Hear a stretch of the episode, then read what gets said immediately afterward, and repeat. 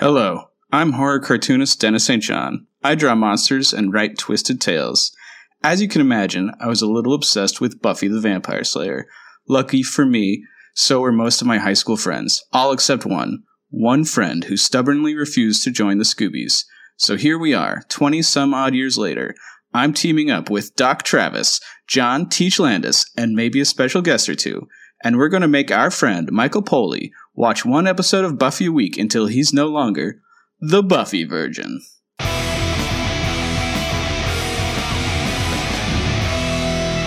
Uh, welcome to Buffy Virgin, a spoiler-free Buffy the Vampire Slayer podcast. Uh, we're going to be talking about ignoring comfort with season five, episode nine, listening to fears. Uh, that was me just doing an antonym search. Uh, I'm your host, monster expert Dennis St. John. Uh, why don't you guys introduce yourself from least to most likely to argue predictions? Hi, my name is Travis. I'm on the Buffy cast a whole lot, and uh, I love this episode. I thought it was great. My name is Michael. I'm the Virgin. I've only seen Buffy up to season five, episode nine, listening to Fear, and I never get a chance to defend my predictions. Uh, my name is John, and I do not argue predictions. I state facts. All right. uh, let's get into reactions. We're going to do uh, reactions this week to season five, episode four, Out of My Mind. Audience reactions. Um, so Anana Mouse, who's not a moose, um, says holding medical professionals hostage for surgery seems to be a popular TV, uh, popular trope in TV, especially in crime dramas. Uh, my question is, would veterinarians be able to treat gunshot wounds? I've seen that in a few shows. totally. That's definitely a thing. Dr. Travis, what do you think? I mean, I know, yes, you're not a veterinarian, but Veterinarians are very highly trained. Uh, it's harder to get into vet- veterinarian school than medical school. So, you know, chew on that. That's very interesting. That's, I would say that, I would say, depending on where you got shot, possibly, you know, for a through and through gunshot wound, you know, they just have to sew up, sew up the, the, the subcutaneous skin. I, I think there's some good value. where you got shot, like you mean like if I get shot in the dog pound, it'll just be convenient? Well, if you get shot in your tail, yes. um, but uh, no, if you get shot in your arm or you know, depends on where. But probably like most things with most things with movies are made up.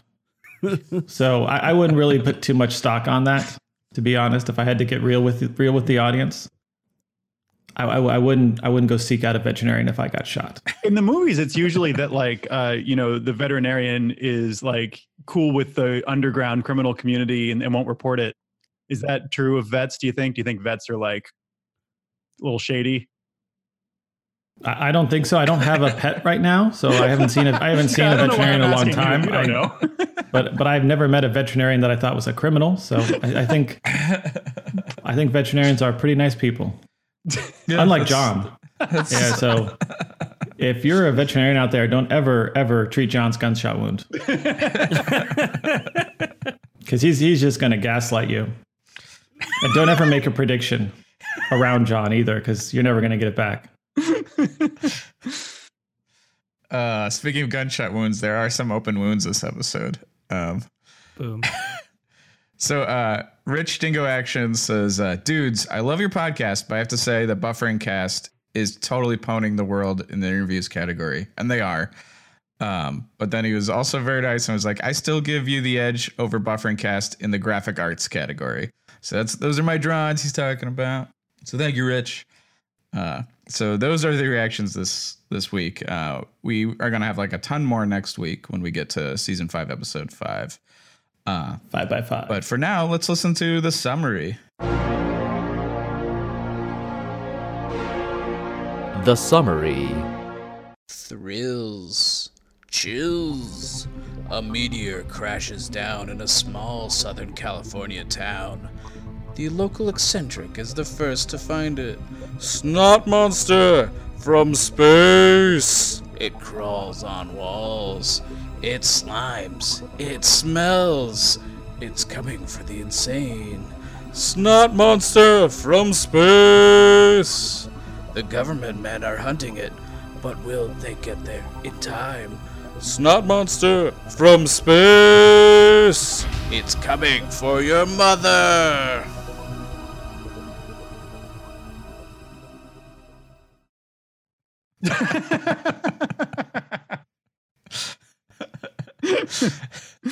All right, thank you. Uh, let's go uh, into great lines. Great lines. Uh, John, why don't you yes, start us? Yes. Uh, so I love it when Willow comes in and says, Ooh, I feel just like Santa Claus, except thinner and younger and female and, well, Jewish. Love the little string of pearls of things that she is that is not like Santa Claus. I don't think I believe in tiny Santa Claus. Uh, yeah, so I just love this um, amazing run in with Spike over at the Joyce compound. Uh, can someone do Buffy? Uh, I could do it. Um, what the hell are you doing in my house? Right then, caught me. Your basement's full of junk, and me being in need of a junk. Were you you were stealing? Well, yeah. Can't exactly work the counter at Burger Barn, can I? For some reason, this killed me. This is so good. well, it, it actually does make practical sense because, like, he can't steal things uh, from stores because he might get into a fight and then he wouldn't be able to defend himself against the person. He can't steal things from people's houses because he can't go into anybody's house except Buffy's. But he's clearly stealing her photos, right? Uh, my line was from Riley, uh, Riley line. Riley says at when they've had to find the body outside near the lake, that might be toxic. Don't touch it. Xander's, oh yeah, touching it was my first impulse. Luckily, I have moved on to my second, which is dry heaving and running like hell. But I love that trope where someone just assumes someone wants to touch the incredibly dangerous thing and also want to touch the dead body immediately. Let me touch the dead body's mouth immediately.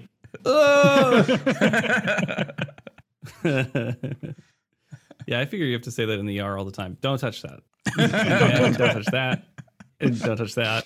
People, stop touching things. We shouldn't let families come back here.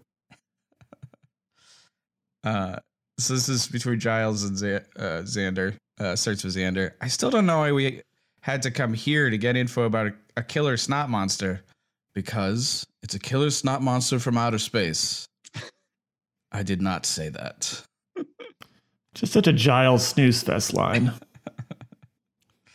All right, uh, let's do the kill count. The kill count. Uh, I counted six humans, two vamps, all willow, and one beetle demon from the moon. All right, so now that you know that, let's move on to weird noticings and trivia. Weird noticings.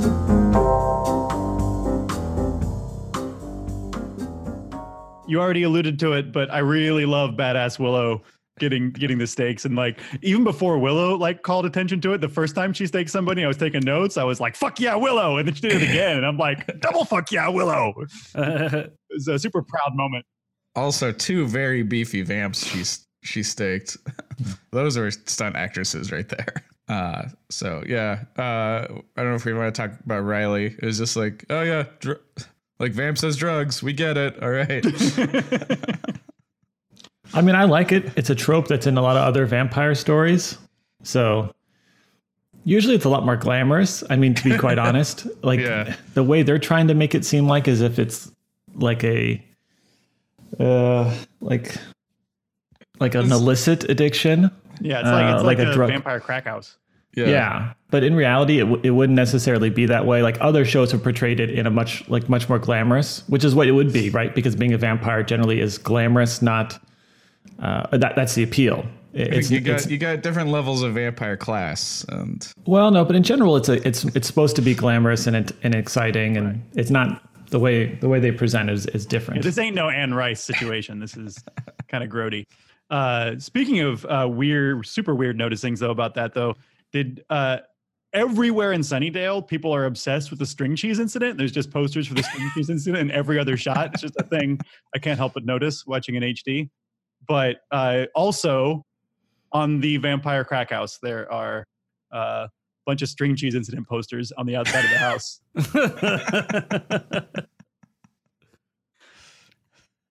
wow. So, Mike, you don't believe that Riley's that Riley's really doing this? I just couldn't believe that this was really happening with the like PSA style push in on a crack house and then someone getting uh getting eaten or whatever, like slowly getting their blood sucked out of them. Like this is not happening. This is there's what is the explanation that they can possibly come up with for this? Like Riley's I just couldn't believe it that they would do that with Riley. He's getting smarter. He's not getting his neck bitten. Like it's easier to hide that wound. I think it's great. I mean, I could use like a whole like I could use like way more minutes with this scene. This scene's way more interesting than I think. That, I love it. I wish that scene. I, there's so much more to that. But I, I think Riley should be tired and weak after donating so much blood this episode. but he's not really like he, they should have made him like like tumble over when he's like alone in the uh, in the lake area. Like he should like have to like like fake it and then when they're gone like drop to his knees and like pant. That would have like that would have elevated it.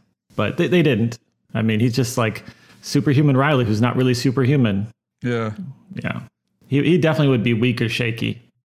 Uh, so just say Willow bringing gifts uh, and Buffy homework uh, felt like a callback to Killed by Death. She brings the already completed homework to Buffy then. It's good to know Buffy's still allegedly in college. Like it's the first we've heard about it, and I feel like forever. Yeah, since she moved out of the dorms, this is Yeah. the first like mentioning of it. well, um, I guess from the earlier scene here, Scooby Squad could totally benefit from some uniforms. Like they almost all stab each other, you know, a couple of times. It feels like, like literally, Xander's like human chest, you know, before getting stabbed. Um, yeah, uniforms. I mean, not just wear whatever when you go out, because like this doesn't feel like the first time this kind of problem has happened. Yeah, So. I, I don't They should have a little uniform that has like an uh, like uh, like an X with like the circle around it, and like or like a circle like not to not to stake that area, like a like a Ghostbuster sign, but over their heart. That'd be freaking perfect. That'd be kind of, dude, dude. We should we should make some of those shirts. Those sound really really cool, actually. Just those sound like targets to me. No, no, it's got the don't do it. No, It's like when no people are like, don't do drugs. And they're like, I've got to do drugs? No, don't do drugs. And at one side of the t-shirt it can say, "I'm your friend," and the other side it says, "Don't stake me." Bro. Just like it's super clear to your friends. I think one that just says human chest and like Yeah, human, that would be a good one. Human chest. Yeah. Okay. Well, we gotta, we gotta do some concepts because this sounds really actually fun. Well, don't wear leather jackets all the freaking time. Everyone's wearing leather jackets. Mike, that's impossible. It's the year 2000. Everything was made of leather. they even had leather phones, leather steering wheels, everything. Um, I also like how there's like neck armor. There's like medieval armor that covers the neck perfectly. And they should, if they're going to wear uniforms, they should wear this metal armor around their neck so they don't get bit. Don't they do that in uh, John Carpenter's Vampires? I believe they probably do. I believe they do. But you, could, I'm just saying, like they should, they should have. At this point, season five. I mean, I think like one week of knowing that the vampires are real, I we would have devised some sort of, some sort of leather protection to wear around our neck, a leather collar of some sort. This is just the unfortunateness of like urban fantasy as a genre in general, where it's like they never treat supernatural as a part of the world. It's always this like crazy thing that happens. So it's like they just they don't never take it seriously as an engineering problem. well, there's Yeah, it's never a need. Yeah, Maybe maybe they- that's not what the show is. That's a different show. It's like, dude, I was just watching Jurassic Park, and I swear to God, like if someone made dinosaurs, it would not be that hard to contain them. Just like build a goddamn steel wall with concrete. It's fine. You guys, you guys really take uh, a lot of the fun out of these adventures. I want the Jurassic Park movie where nothing goes wrong and we just get to go to the park. Where it's what just lost cell phones on on you know rides and you know Right. And it's about a mother and daughter just having a nice time, yeah getting overcharged for snacks, but then Right. then enjoying them. but really reconnecting after the divorce. Yeah. Uh, so John, uh, I noticed that the cold drink machine is back. Yeah, it totally is. It totally fucking is. So I I'm de- starting to develop a head canon about cold drinks machine because Willow expresses this like you know really sweet like um affection for the cold drinks machine at the end of high school. on her like last day at Sunnydale High, and then it reappears when she has like a crisis moment uh, with Tara, and they first hold hands, and then she reappears again here at another sort of crisis moment in the hospital.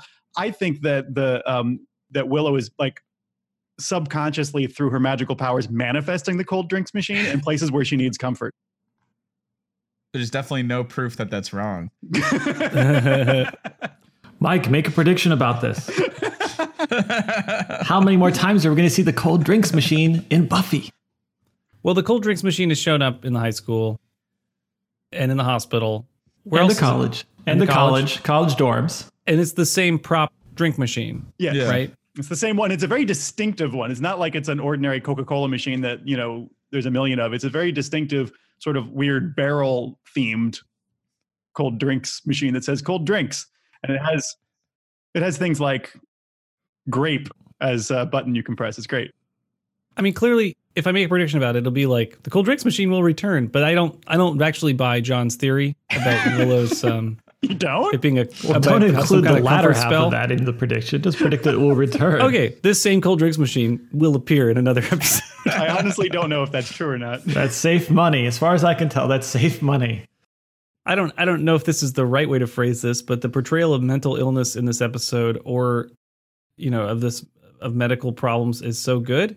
I'm like I was blown away by uh Joyce the actor plays actress plays Joyce's performance in this episode. It really like it was really impactful and Yeah. I was surprised how much I I cared about uh Joyce and then when they switched between like a normal Joyce and then like a uh like a deranged Joyce. I don't know what you call it, like mentally unstable Joyce, you know, who's having these problems related to the tumor. It's like just uh just wonderful anxiety. And they do it they really do uh, the monster really works out so well with this. I mean, it's a very specific monster. I'd like to talk about the specificness of this monster at some point, but it's just so well done. And when they do the juxtaposition of um, of of Joyce and um and these and these scenarios, like uh, you just really really feel um really feel all the things. It's fantastic. It's not super well organized thought here, just, that, just that it's great. Um, but it's weird to say like it's great when it's something that um, I think is a it's like a powerful trigger for a lot of people. Yeah. Yeah. Yeah, including me. Um, this has been the episode I've been dreading, or one of the one of the episodes I've been dreading. Um, and yeah, uh, Kristine Sutherland's performance is really good, and um, uh, I think they portray mental illness um, pretty accurately. Some some aspects of mental illness, not all, obviously, but um, they don't treat it like cruelly or like as a punchline, you know. Um, I did want to shout out that the like the doctors and everyone starts talking about the mental ward, and I was just like, a mental ward in a hospital in California? I don't think so. Um, it's been my dis- it's been my experience, my personal experience that there's no like mental wards, like um, and from what I understand, and I'm not a historian or anything, but basically, um, when Reagan was uh, the governor of California, he like really like cut the budget and cut like any kind of like anything that would be like a mental ward in a hospital, and everyone like you know anybody who uh, uh, would have been in one of those wards instead went homeless. Um, so the most that they really do in California is like if you're a danger to yourself or others, you get kind of locked up in the hospital for like 72 hours and get like an assessment. But um, most of the time, they just kind of release you unless like it takes a lot to get into any kind of system. And it, even then, it's probably through a criminal system at first before you get into like any kind of like healthcare system. But like, there just wouldn't be like, oh, this person's crazy. Put him in the mental ward. Like, that's, I mean, this is a TV show and you need the simplified stuff, but like, uh, yeah, I wish there were mental wards. uh, I don't know if Travis, you're actually the expert at the at you know the medical stuff. Um, I mean, there are some very, very small inpatient psychiatric units to, to some hospitals, and it's not it's not common at all. They're very they're very rare because they're not funded. You Yeah. know, that's not a surprise to anyone on the podcast. Um, most people do not qualify for an inpatient psychiatric stay, although they maybe they would benefit, and so So that that's real sad, and that's unfortunately the state of where we are. But so I think most of what you said is is is true. But Sunnydale has one. Well, they've got a zoo and an airport and a dock. It's, it would be unusual if they lacked something that was super rare and unusual for any hospital ever. I mean, it's a, it is sort of a fantasy that mental illness is, is has like a definable cause that you can that you can blame. So that's a little that's a little not insensitive, but it's just a little that, that that's like a real that's like a real fantasy Yeah. in for most people uh, who who have people who have friends or family that have mental illness is that there is something that is the cause or that there is that they can blame or Yeah, punish. it would be great to know if there were if there's some magical cause, then there's a magical cure, and like, oh, if we could just stab the right thing, yeah people would be healthy. Healthy we just could if we could just get rid of glory right yeah, Well, I, I, I'm so glad you mentioned that because I I do think that it's Joyce's performance that's great in this Yes. episode, and Oh, yeah. not the other mentally ill characters. oh yeah you can Who are- separate it yeah there's there's a lot going on I didn't She's even gr- consider them as actors, which is my problem. uh, when they do get home and they're uh, just the scenes where Buffy and Dawn are like trying to argue or reason with Joyce were like really painful for me to watch because I know because I've tried to do that when somebody has delusions and I know now. So my advice for anyone who's experiencing this is like who who's going to experience this, uh, keep this in mind. Like when somebody's having a delusion, don't try to argue with it. Uh, don't try to reason your way out. Um, and also, more importantly, don't take it personally. Like the delusions are not who they really are. You're not like fi- fighting with like your mom or your like whoever. You're fighting with like a disease. Uh, so that's my advice. Uh, sorry, let's uh, move on. no, to that's great else. advice. yeah Thank you. So Riley calls in like a, a a man from the a man by the desk, a man in the desk, whatever this is, this like X Files sounding character who then summons, you know, a helicopter full of dudes to deal with the extraterrestrial problem.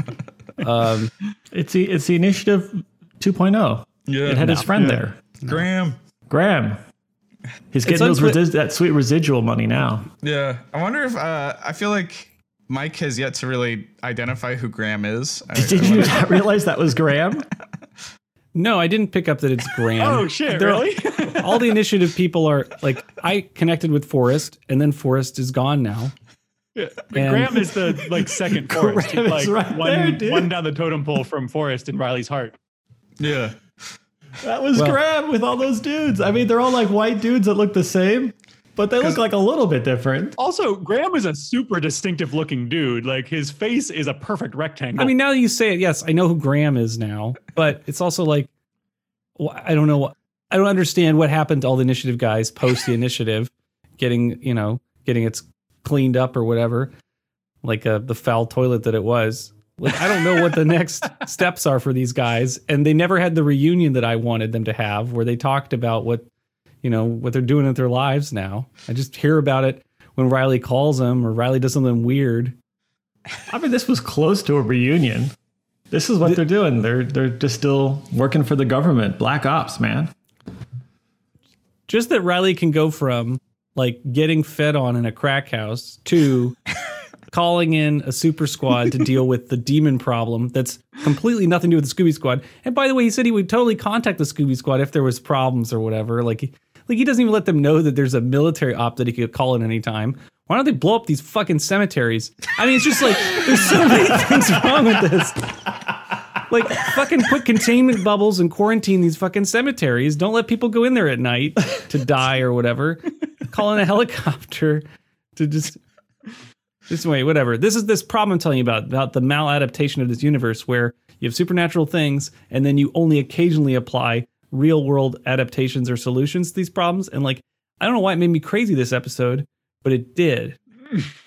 I do like Buffy does like obviously she's in the middle of a ton of shit happening, but she doesn't even really acknowledge that like like a bunch of military dudes are in her house now. She's just like Riley and like I'm holding hands with Spike for some reason and this is awkward. She's not like you brought the fucking military to my house. I mean, you kind of expect what I guess expect the unexpected with that Riley as your boyfriend. He's he's gone from anarchy. What was he? He's like sad Riley to anarchy Riley, back to like Scooby Riley, and now he's back to like military Riley, or like Fallen Ops- This, this is Black Ops Riley. Black Ops Riley.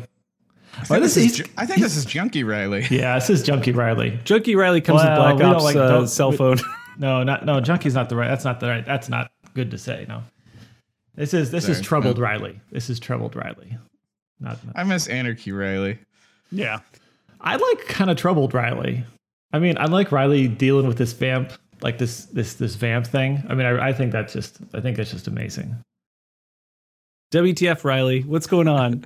I this character they could just do anything with, and they are doing that, which makes me feel like he's expendable. I'm sad about Oh, it. the, the other most unbelievable part of this episode when, was when Riley identifies the substance as a degenerating alkaloid substance and has a little glass vial Yeah, to where collect Where did it. that come from? What, what, why is he suddenly CSI Riley? What's that? Yeah, and he knew the protein was breaking down or Yeah, something. How does he? It like we did not see the part where he's like putting these little thing in centrifuges or anything. Like, Literally nothing. uh, I, I bet he has a secret fucking tricorder. yeah, that's a total tricorder. I mean, I feel like he he like had he would like had a, a brainwash. They brainwashed knowledge into him. I don't think he actually could learn knowledge, but I think you could like brainwash him with knowledge, and then like he can accidentally recall it. But it's just like real intermittent. Like you know, it's not a good brainwashing. Is this subterrestrial? How about extraterrestrial? Oh, so good. I mean, I was like, oh man, if only Josh Joss Whedon could get his hands on the Alien Alien franchise and make a really good. Ah, I was like, this is so good, but didn't happen. Didn't happen. I guess. No, I thought you were Don't, don't referencing knock Alien, Alien, Resurrection. 4. It's good. no I was referring to Alien Resurrection. I But you're pretending it didn't it, though. It's a happen. I like that. I like the Gaslight Alien franchise. Oh, this is this is great. Oh, okay, I think Dawn has a legitimate reason to be freaked out when three people, and then apparently Buffy also freaked out on her as well. I mean, like this lady, this poor girl's being gaslit by like the general public and her sister that she's not real. I think she has total reason. She's oh, legitimately concerned. Well, But only don't mentally ill people know the truth in this world. Oh my god. You don't take really much seriously from a you know a 13 year old. Like speaking as someone who works with them, like whatever their like perception on the world is, it's like 90% puberty in their brain and 10% uh, actual existing phenomena in the wor- in the real world. I wanted an example of that, John.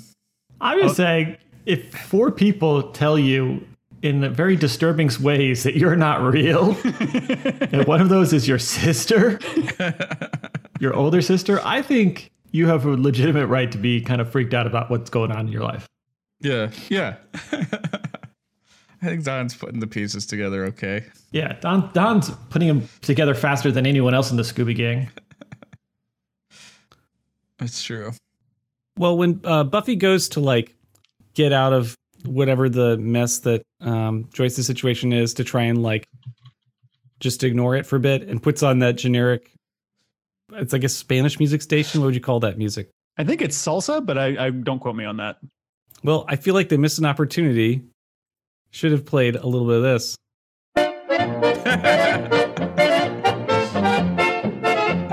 anyway, just to poke it to me sounded like this is better uh better crying while doing the dishes music. Um but that's just my that's just where I went with that. I was like, oh man, this has been a polka moment. That was the Beer Barrel Polka by Frankie Yankovic and his Yanks. Uh, fun story. Uh, I used to date his second cousin. Please tell me what that means. So uh, my previous girlfriend, you guys remember my previous girlfriend? She was uh, his second cousin, no, first cousin twice removed, and uh, she uh, she got a, she got a hold of one of his old accordions. I can't believe you let her go. I could talk about Frankie Yankovic all day, though. Uh, well, welcome to the Polka podcast. Polka cast. Pokemon. Yeah. Yeah, in all seriousness, that that dishwashing scene is amazing, and the I think that you know the using the the music backwards, like the sort of reverse pathetic fallacy, if that's a thing, of like ins- it, eh, it makes the emotional like tone of the moment so much stronger because it it feels. I don't know. Eh, that, that's what it feels like to be, to be crying and doing the dishes. It doesn't feel like the world is like sympathizing with you. It feels like you're alone and the Yeah. music is happy. Like it just works really well. And the fact that the music is like really obnoxious, I don't know, adds to it. And this is one of those moments where I just really I remembered why I emotionally connected with the show so much in the first place in that scene. That shit is hardcore. Yeah. I won't bring up that polka music again. I didn't realize that would be such a trigger. Um, holy shit, Ben the intern is up to some shit. Posing as an intern, he summoned the Queller demon. What the heck is going on? So this Queller demon that we haven't really talked much about is this creepy like slug insect monster that vomits up a goo on your face and then I guess eats you. Um and Ben summoned it and they they do this um, wonderful like you know discussion of how the planets um, are involved and how a queller demon you know is like involved in these like bursts of madness and then i guess the madness is quelled because the queller demon appears and then consumes or kills all of the insane people um but i don't know but i don't understand the problem. So this is like a little virgin prediction problem. So let me just get into it a little bit a little bit. So ben has summoned a monster that kills mentally ill people to clean up Glory's mess, which means Glory is making these mentally ill people somehow. Now, I know the show doesn't believe that Glory is responsible for making Joyce mentally ill, but it does believe that Joyce, can, I'm sorry, Glory can create mental illness somehow. And that is crazy. But that Ben, the intern, is aware of that, works at a hospital, and then is like, solving the problem. That this is apparently the cleanup pattern with glory coming to town. So she has done this kind of thing in the past but it's been hundreds of years or whatever. And this is the cleanup is this slug demon eats people. It's like shoots in from space uh anyway just this is really weird. It's weird shit. Um i'm i'm glad to see ben get sacrificed in this way as like he was kind of given bad advice and then you know travis is pointing this out and it's like oh yeah because he's straight up evil as a character. Um i was a little I'm like a little shocked to see that but also kind of like kind of happy about it because i'm like this is bad advice. What is this character up to? Why is he always present And what's he doing? Oh he's this other double agent character that it's weird because he's kind of a chill bro to be at this point you would think hundreds of years old or eternal just like glory is and then adopting this intern role like a loki trickster um Mike, Mike, at, at, what, at what point did you realize Ben was going to be a more important character? Because, you know, it's weird to see recurring characters on Buffy. You know what I mean? Like, because we saw him in a bunch of different episodes. yeah At what point were you like, it's weird that I keep seeing this character? oh literally not until he was sitting in the front seat of the car with some with a guy with his face rotting telling him to like that there was a problem or something Dreg! It's Dreg! Isn't it? Isn't it Dreg? I think it's Dreg. Yeah. yeah okay Dreg I love that guy. now i think ben might be the big bad for this season and that would be cool but no faces on that so i'm just gonna put that over in predictions I think the answer for how glory causes the mental illness is actually answered in an episode you've watched, but you just need to rewatch it and understand the con- understand the react the action reaction. I'll tell you what episode to rewatch, and you can you don't have to watch rewatch the whole episode. You just need to rewatch the first like ten Oh, I, minutes. I think I get it now. They they showed it in the like start like the last time you know on Buffy kind of intro part. They showed a guy getting his brain like you know maligned by Glory, but I just assumed those people were dead. Not I didn't even put it together. They're wandering around. Also, that like because she did it, you know somehow the Queller demon can find them better. Whatever. I mean that stuff's weird, but it's supernatural. this is where I would this is what I hate about this show. I am like, I would love to talk about this, and I have so many things I'd love to talk about, but it's always just like, eh, later. And uh and that's the nature of this kind of this show where there's like interesting things happening, and this must be infuriating for listeners, or it's a hook, I don't know. But like could be infuriating where it's like, oh, I know, I know exactly what's gonna happen. Um yeah. people who have time traveled and then one guy who hasn't time traveled, you know, and he's there. and everyone's like, what um. What do you think's gonna happen next? And the guy who hasn't time traveled and is like, well, I mean, we're probably all gonna. Um, you That know, would be a really good like uh podcast about politics with like Yeah. four time travelers and one non-time traveler and they're like uh like like the time travelers keep focusing on like oh this thing that's happening like you know like uh and then the guy's just like I just want to talk about what's happening with Congress right now and they're like no no look at what's happening in Missouri. yeah. I just like it's September 10th, 2001. Oh shit, dude, you've got no idea. These time travelers are terrible people. right, and that You that have I to mean, be a terrible person to be a time traveler who doesn't tell people. okay, two great Spoilers. two great titles for this podcast. One is yeah, September 10th. Great title for a podcast. Everybody gets what's going on. The other, July 5th, what? the day after we declare our independence. All right, then what happens? Anyway, whatever. It, you know, this is maybe too high concept for you guys. July 5th totally should have been the name of the Independence Day sequel. I know, right? Yeah. Don't get me started on next Friday, people, Should have been or the Friday Saturday. after that. Uh, that's a movie with six built-in sequel titles. Six built-in sequel titles. Uh,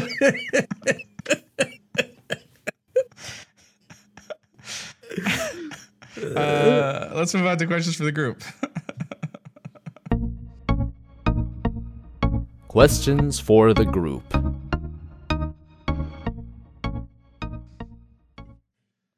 Hey, Dennis, uh, and everyone else on the podcast. People who have lived with mentally ill family members, how much is this episode a trigger for you, and how does this, um, how true does this episode feel? Um, well, I was going to get into this more in theme or in themes and deep stuff. Yeah, but, yeah, uh, please. The answer is, uh, uh, very much so. how much? How much? It's uh to the to the tenth degree. I will say, um, the the last time I watched this episode was I was feel it was right after my mom died, and I was feeling very numb, and I um had a well i was like i need to experience like i chose to watch this episode like pretty close to after my mom died. And um i had a whole different experience where i got really mad at buffy and i was like like fuck you you're experiencing this for one day? Try doing it for years. This is nothing buffy. Um uh so that was a weird reaction i had at the time but um yeah since then i've been dreading this episode coming back up um because it is a it's a very strong trigger episode. I feel like you've been dreading this episode or these series episodes since we started this project in a way that's like interesting because it's kind of there's a profound countdown to these episodes from episode one, season one. Yeah, And I think you have I I've experienced your dread and you probably brought it up. Listeners will be aware of it that you've brought up the dread that you're of these episodes. Are, is it as dreadful as you had imagined? um, is it as dreadful? That I I guess not really. I mean, because it's not gonna th- throw me into a full like flashback or anything. Like, um, and this is stuff I still am dealing with a little the repercussions of it. So it's not like it's like bringing up a wound I've completely closed. You know. Uh. So yeah, um, maybe my dread was overblown. I guess. Uh, I mean, there's still more episodes of this. yeah. Yeah, I mean your your dread is is definitely palpable. Um, I feel you know a little bit guilty because I've said on numerous occasions that season five is my second favorite Buffy season, um, and it's really painful for for you more than me to to watch. Um, so I mean I do feel guilty about you know that um, as well. I mean it's it's just a it's I don't know I don't know what I don't know what to make of that. Um, like that unfortunate like my my love for season five is is a lot more painful for you than Yeah, I mean, I can know. acknowledge this is a really good season. I was just like not looking forward to this season. yeah just Um, totally and it- understandable And I mean, I think it it speaks to the quality of the show that uh, this is triggering real things for me instead of triggering like irritation with how bad it is, like with it being bad portrayals. Um, And uh, just for listeners, like my mom didn't have a brain tumor. Um, she had Alzheimer's, but her Alzheimer's was um, connected with uh, delusions and with um, a psychotic break. So that connected into like uh, sim- really similar behavior to what Joyce was doing this episode. Um, so, uh, which I think is also kind of interesting how like um, symptoms can be very similar across different kinds of illnesses. Um, so it's not like yeah, it's not an exact one to one relationship, but um, yeah. Uh, I guess that's all I have to say. We, we love you, Dennis. Oh, Yeah. thanks, guys. Yeah, definitely. We love you. And this was something I was concerned about. I would, I'm proud of you for doing this and being on the podcast for this because I know this is Yeah. like, um, could be as, you know, as painful as you want it to be, as far as like an opportunity to talk about or to re-experience trauma. So like, I don't know, this is this is a tough one, um, but we'll we'll talk about it again in themes, I guess, um, and then for a few more weeks at least. Yeah, maybe I don't know. Maybe this is the end of this. Oh gosh, you damn time travelers. Uh, Jad, I think you have a uh, Well- interesting question. On a completely un uh, different level of discussion, what's up with crosswalk buttons? They're totally connected. What's connected. the deal Joyce with is wrong. crosswalk buttons? Is- so yeah, I I've heard this. Uh, I don't know if it's an urban legend or what, but um, that crosswalk buttons don't do anything, and it's just to pacify pedestrians. Um, I, that can't be true, right?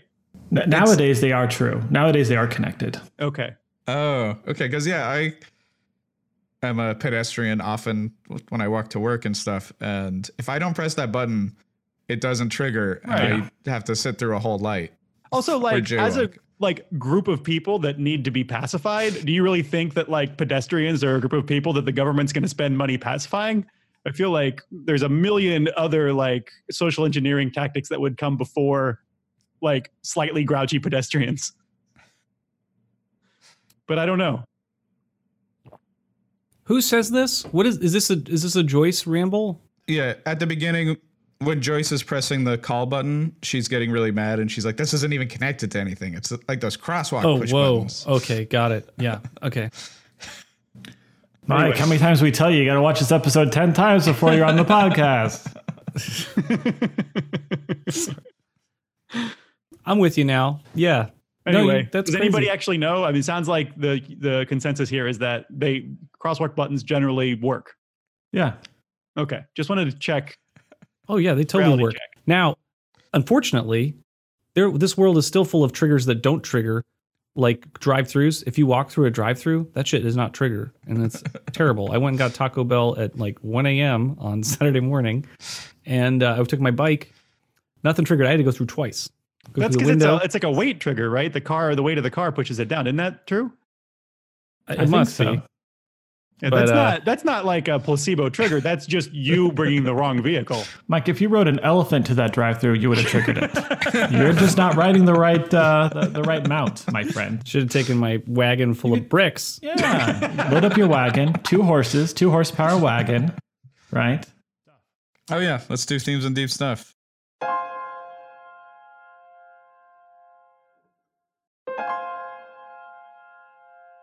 Deep stuff.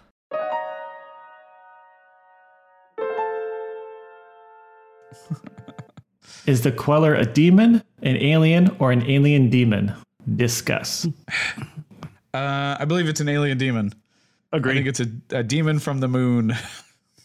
Uh, it is a cool looking. De- it is a really like different looking demon. It's still got kind of the classic Buffy demon teeth or a variation on those. Uh, it's similar to the kind we've seen on like um, the Fear Demon. Uh, but uh, I mean, it's a pretty pretty new design for them. Um, uh, the person in the suit. Um, oh, I looked her up. I forget her name now, but she was in Total Recall. I love that it's a physical suit and it's not a digital thing. Like it's so creepy. There's such great Stephen King vibes about this whole freaking episode. It Totally. feels like a except for the Riley parts. It feels like a really and the Spike parts. Um it feels like a really good Stephen King episode of like some kind of Stephen King one-off series. Just like the creeping dread and then that scene where Joyce is yelling at this monster, but you know, we the way that they show Dawn, it's like Dawn is just trying to like ignore her mom's ravings, and then Yeah. like it's at a monster, and that Yeah, somehow that's dude. processed through Joyce's um, illness is just like amazingly well done as a se- scene sequence, and of course that's why they don't see or hear the monster, you know, initially attack because they're they're trying to ignore mom's raves. Like, oh, so amazing. That and the three minutes could be like a short film and kill. You know, totally.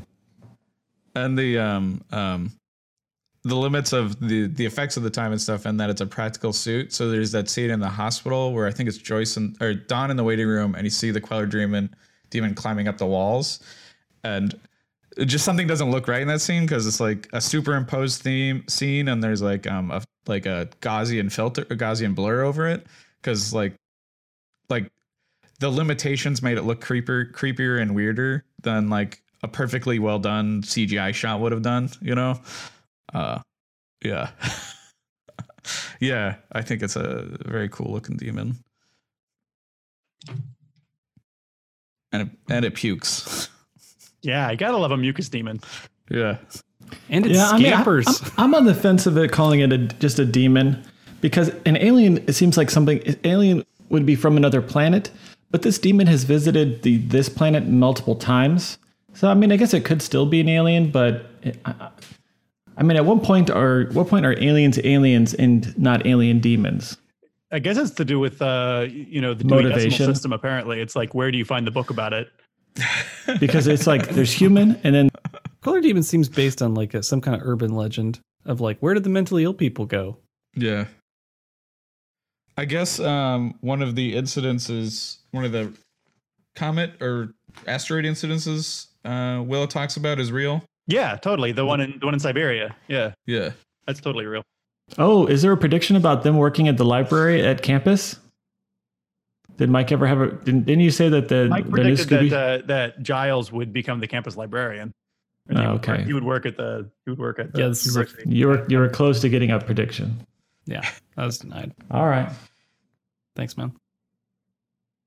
Okay, uh, so this is a bit of a tangent, but um, I really started thinking about some of the uh, like kind of weird metaphysical stuff going on in this episode. So like, okay, so like, uh, Joyce has these personality shifts in this episode because uh, her tumor is putting pressure on her brain, right?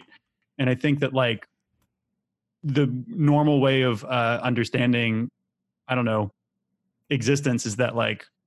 Uh, your consciousness, your like your awareness, your consciousness is uh, sort of built up from the physical existence of your brain, right? Like I feel like that's the normal secular way to think about it. What's going on? You know, just like the idea that like your like your brain is like a computer and it runs the software that is your consciousness, right? I think that's our normal normal way of thinking about it. Um, but there's this uh, like non-religious, you know. yeah. So, but yeah, exactly. And to, to, to not think that would is usually involves some kind of like a religious point of view. Um, but there's like, there's this new sort of like newfangled contemporary philosophy concept that I think really ties into this episode really well, which is um, kind of like tries to bring back the idea that there's a physical sort of there's a physical sense to existence, a physical uh, property of existence, and there's also a mental property to existence that would allow us to explain consciousness in a way that is not just sort of atoms bumping into each other. And Dawn fits into this really well. So they call this a philosophical zombie. This comes from this uh, philosopher David Chalmers. And so, what a philosophical zombie is uh, is uh, is is this? It's a thought experiment. It's designed to prove that your awareness, your consciousness, is not the product of of physical processes. It's not just the product of science. So the the argument goes like this: um, Can you imagine a person who is just like you, but has no no consciousness, no no inner awareness of themselves, right? So like they they react in the same way. If you poke them, they will complain. If you you know give them a book to read, they'll read it and tell you about it. But it's a purely mechanical being on the inside, and there's no there's no awareness. Like, can you imagine that? Yes. Yes. Okay, Sure. thank you. Thank you for playing along. Uh, so since you since you can imagine that, right? And yet you are aware that you have consciousness. You're aware of your own consciousness, right? Yes. So the argument, as I understand it, goes something like this. And you could could you even imagine an entire world, an entire world, entire planet Earth, full of nothing but philosophical zombies who all bump into each other and say hi to each other and do the exact same things that are happening in our world, except they have no inner life. Only sometimes, but yes, I can imagine that. Okay. So the argument is basically that because you can imagine that, let me get this right. Because because you can imagine that, and yet you know you have consciousness, you are thereby admitting that consciousness is not tied to physical existence, right? That you can that those things seem to exist separately. And so um, the argument sort of goes from there to to try to like actually bring back some dualism, some of like the like Cartesian like mind and body are actually separate. Um, and this works really well for like for Dawn, right? Because she's a philosophical zombie. She's she's this thing that looks like a person, acts like a person, has appears to have a subjectivity inside of her, but we can't really know. Anyway, that's what I was thinking. No, of. that's great. I love Cool. that for Dawn because it for the way I've been trying to make predictions about Dawn. I mean, I feel like I've started with the assumption that she is not a person. And I'm getting in myself all these weird headspaces about that because this truly feels like someone has chosen a philosophical experiment when you bring this up, John, because it really is. Because, like, when Maya was on, E was like very interested in Dawn and said that it was a favorite character, right? And Right. for me, I can't identify with, I barely identify with Dawn as a real thing because I just assume she'll be removed from the show or that they'll just expose her as nothing. So I'm like not forming any attachments versus people who have seen the show are like attached to Dawn. I'm like, I can't get attached because she doesn't have an inner consciousness and is a key. so I'm totally philosophically zombieing Dawn while everyone else is not. And that part feels crazy. Right. Well, and it feels crazy to side. Dawn too, right? Like that's Dawn's Yeah. moment of horror in this episode is the idea that like um what she's specifically being told is that she lacks an inner subjectivity, right? She's like, you're like you're a thing, you're not real. No there's nobody in there, right? Is what they keep people keep saying to her. Um and like so that like, you know, she's literally being objectified by the people around her, right? She's being treated as though she has no sort of like inner subjectivity. And that moment of horror of like every like because I think there, you know, and and uh Buffy says that like when people lose their minds, they feel like they're the only thing that's real. Mhm. And and Yeah. Dawn's experiencing the opposite of that. She feels like, you know, like to like it seems to everybody else that she's the only thing that's not real. Because I guess she isn't for certain values of real. Uh but also how great is how great then is is Joyce's moment of her decision that she makes when she realizes that that Dawn may not be real or may not be her daughter in the sense that she thought, but um, she chooses to love her anyway and gives Buffy marching orders to love her anyway. Yeah. Those are heavy marching orders, man. It's fucking great. Uh, and I think I'm going to bring those up later on in the season again uh, for a specific argument. But yes, that's later. I am aware. Yes, yes. We're, that I, I we're not going to be able to have that argument this episode. Not quite yet, but soon. Oh, this this Dawn. is Dawn Buffy's sister or not? Yes, is that the it is argument? Dawn Buffy's sister. We could we could right, bring just give up up on again, that point. You're gonna lose it, buddy. You Just whatever you predicted, you're gonna lose it. Oh, because yeah. Because I'm one and they're two. All right. Um, so I've already talked a lot this episode about um, the my personal experience with this app. Um, I just wanted to say, uh, uh, so I'll just skim a lot of this, but say, uh, um, the part that like surprised me with how painful it was to watch was when Joyce cl- clears up her mind and has like uh, the moment where she's talking lucidly at the end to Buffy and says like, "Oh, my sweet brave Buffy, what uh, would I do without you?" Like that was a surprisingly painful moment for me because I never got that. I never got like mom coming out and being lucid after everything, you know. Um, uh, so that was kind of a surprise for me. The stuff I was like expecting to be tough was tough, but the thing I had forgotten about was even tougher. Um, uh, so that's all I'm going to add more to this, I guess. Um, uh, so you guys want to do recommendations?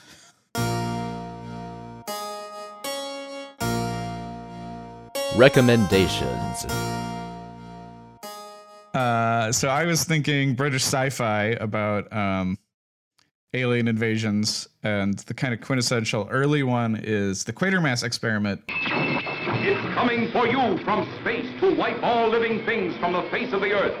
which was um, a BBC like six part series, later edited into a movie. Um, it's kind of the like progenitor of the like alien like alien lands on Earth and shit goes wrong story. And then in the '60s, it had kind of a remake sequel called Quatermass and the Pit.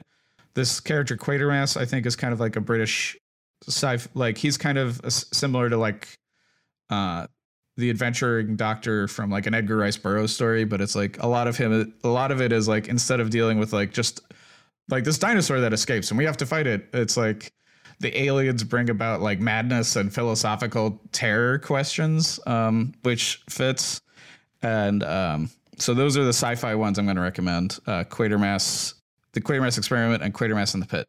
And I'm going to recommend Still Alice. I need to talk to you. I got something wrong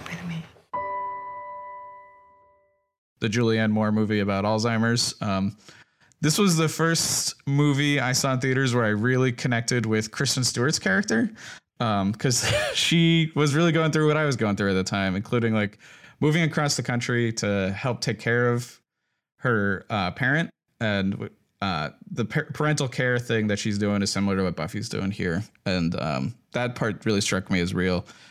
Um, so uh, those are my recs. Uh, let's move on to predictions.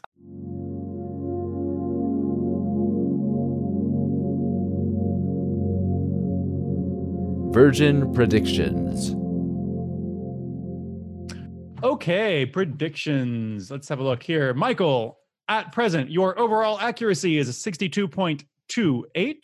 Your accuracy this season is a perfect two thirds, a 66.6 repeating. As far as taking care of some old predictions, uh, one I kind of wanted to bring up is previous season, you predicted that former members of the initiative will form a support group. And we probably should have talked about this previously when uh, they kind of like ambushed Riley on the basketball court.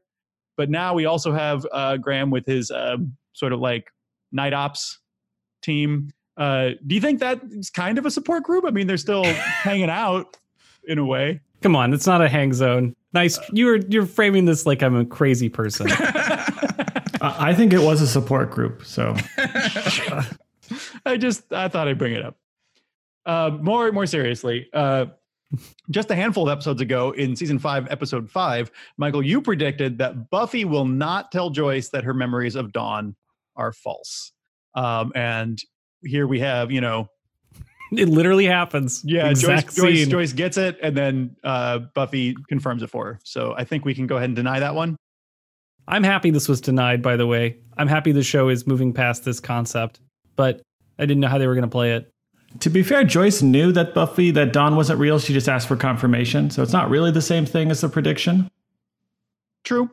What are the words of the prediction, John? um, Buffy will not tell Joyce that her memories of Dawn are false. Tell uh, Oh, uh, to what degree? I don't know if uh, if if I ask you if something is true and you confirm that it is true, are you telling me it's true or? You already know the answer. I'm not telling you anything.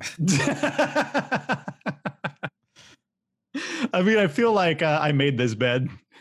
I'm torn on this. I'm torn on this one because uh, I mean, I think like I felt this as a clear denial while watching the episode, but in the letter of the law, there is a legal loophole for tell versus confirm. So um, I think I can actually get this confirmed, but I don't want to because I think that that's um, it creates a bad precedent. All right, I think I think this is a simple uh, vote situation. I want to go last. Dennis, what's your vote? Uh, I mean, I would call this a simple denial, but uh, Okay. I don't. I also don't want to get in a fight with Travis this episode. I feel like Yeah, Travis, what's your vote? Uh, I'd confirm this. Okay. You know what? I think I'm going to have to vote confirm on this only because I, I feel like I have it coming. I feel like uh, I, I, I have I've been difficult on language so many times that I really have no right to complain and talk about the spirit of the law at this point. So uh, on those grounds, uh, But but you realize by doing this, John, you're going for a full literal interpretation right? That this is setting a precedent of literal interpretations. we're actually op- we're operating on that precedent that's been set for the previous four We seasons. are already operating on a literal Yeah, interpretation. exactly. It's based on precedent that uh, I, I I want to make this call. Wow. Listeners, this is unbelievable. I'm shocked. you know, fair play, right? so that bumped you up for this season, Michael. Uh, almost two percentage points. Uh, you're at, uh, or more than two percentage points. You're at a 68.75 for season five. Your overall accuracy uh, is a 63%. So that bumped you up to the next percentage point in your overall accuracy as well. So well done.